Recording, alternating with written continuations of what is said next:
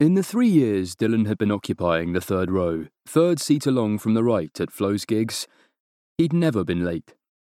He'd dropped a glass, he'd sneezed uncontrollably during a ballad, and he'd fended off a handbag attack from a drunk woman who thought he'd stolen her purse. But he'd never been late. Until today.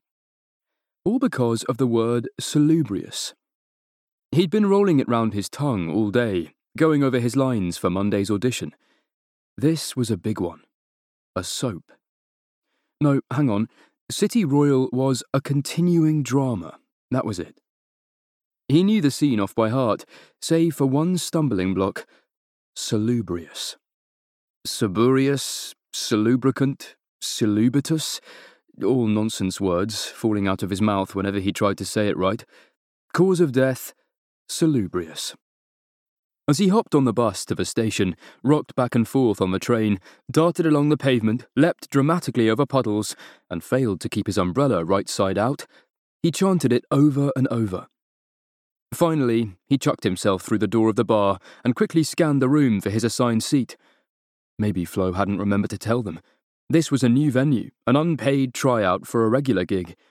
Dylan knew Flo really wanted this, which by default meant he wanted it badly too. He scooted along the still unoccupied row and looked around. It was far more, oh, well, what do you know, a use for it at last, salubrious than her usual venue, where he spent one Thursday night a month watching her and Elijah perform.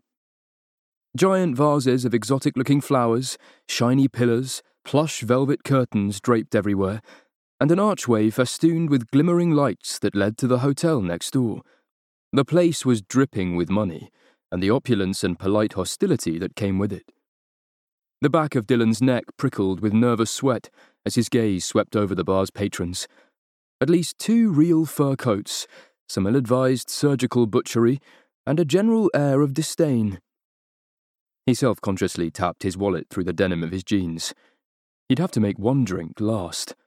They probably didn't even serve pints. Flo had been nervous about performing here. This crowd could smell fear, thrived on it. Why on earth had she agreed to it? Then Dylan remembered, thanks to a light commotion and the sound of seats shifting. Estelle, Flo's best friend since their days of pigtails and sleepovers, had arrived. Tall and imperious, blonde hair gleaming from its third blow-dry of the day, she strode regally to the front, a smaller entourage than usual trailing behind. Estelle didn't usually come to these gigs. Her diary was packed tighter than a championship game of Tetris. But her talent for pulling strings had won Elijah and Flo this slot tonight. This was a very Estelle kind of venue. If this went well, it would mean regular and decent money, rather than the haphazard schedules and grubby banknotes of Flo's usual gigs. Estelle was here not just for encouragement, perhaps, but as a reminder, she was useful. Dylan sank into his seat to avoid being seen, but it was no good. Estelle could sniff someone born in the wrong postcode a million miles away. She turned and smiled, like Maleficent browsing a takeaway menu, and beckoned him over.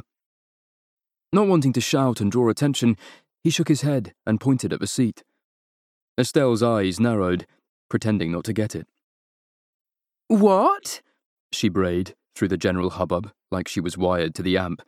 "Join us!"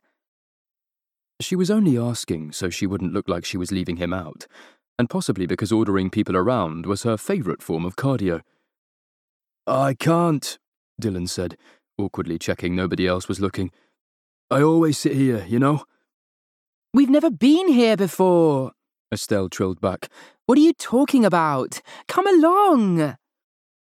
The same seat promise had been Dylan's idea, way back after that first time he'd come to see Flo play at her favourite venue, the cheerful little pub in Putney, to five rows of punters. Initially, he'd pledged to always be front row, but soon tired of sitting alongside the kind of people who insist on sitting in the front row, so instead arranged to go third row, third seat from the right. So, if she needed to, she could always find him. Dylan did his ridiculous mime again, and Estelle rolled her eyes and lowered into her seat like it was a throne. The main lights went down. The stage began to glow as the small curtain lifted to reveal Flo, looking calm and composed, though Dylan knew her stomach would be in full jacuzzi mode.